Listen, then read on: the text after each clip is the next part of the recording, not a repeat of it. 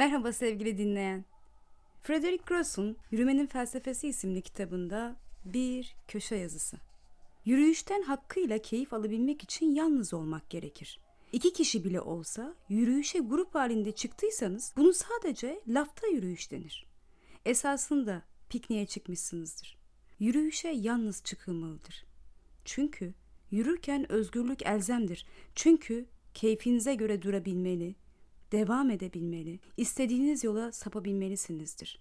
Çünkü ritminizi bizzat kendiniz belirleyebilmelisinizdir. Bu yazının arkasından avuçlarımın içine o çok sevdiğim hikaye düşüverdi birden. Bundan yıllar ama yıllar önce, dünyanın ilk kurulduğu günlerden birinde, Tanrı meleklerine görev verdi.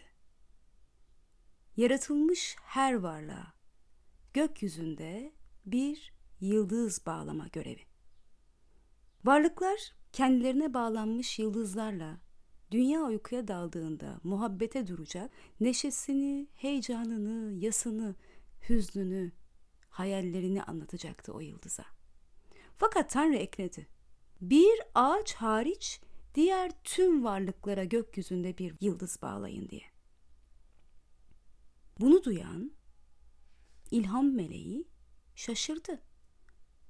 Ama Tanrı'nın emrine karşı gelemeyeceği için kendisine verilen görevi harfiyen uyguladı.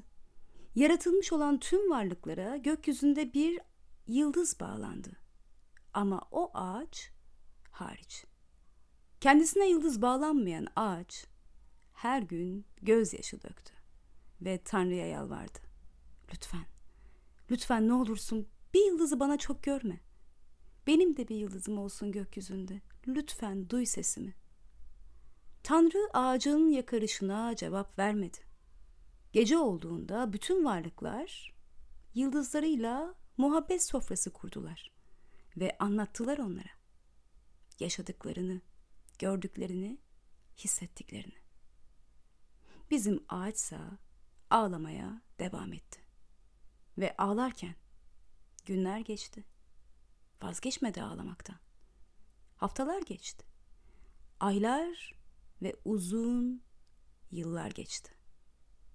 Ağaç sadece ve sadece öfkeyle bağırıyordu ve Tanrı'ya çok kızgındı.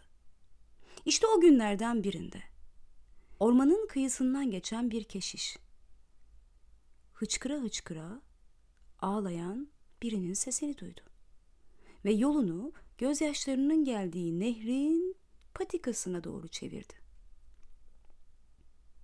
Adımları gözyaşı seslerinin olduğu yere doğru onu sakince çekiyor gibiydi.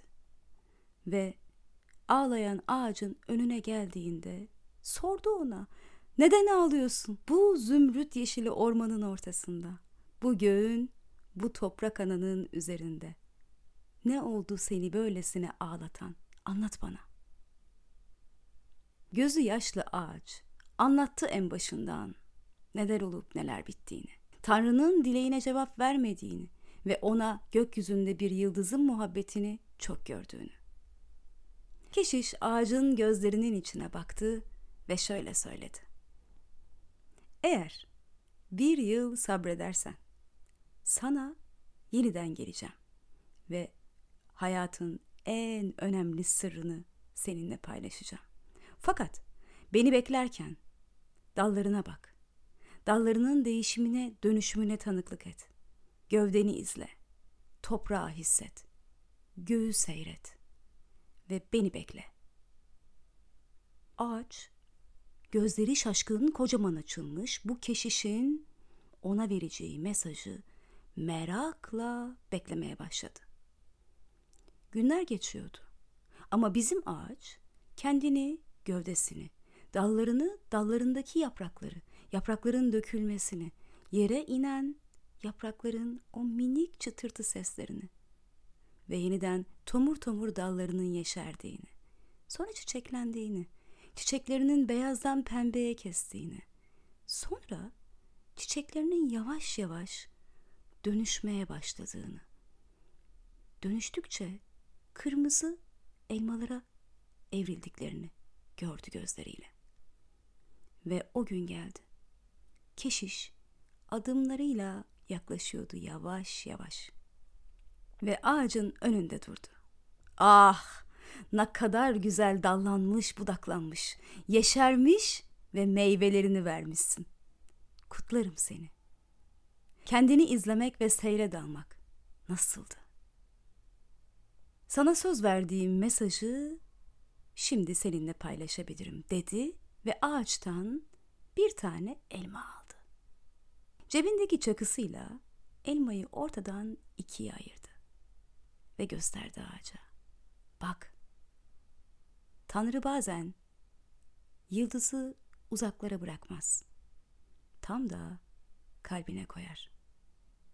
Hikaye der ki, olur da yıldızını uzaklarda aramak gibi bir yanlışa düşersen, yüreğini karartma, gözlerini kapat, dışarıya bakan gözlerin içinde seyre dalsın ve yıldızınla buluşsun.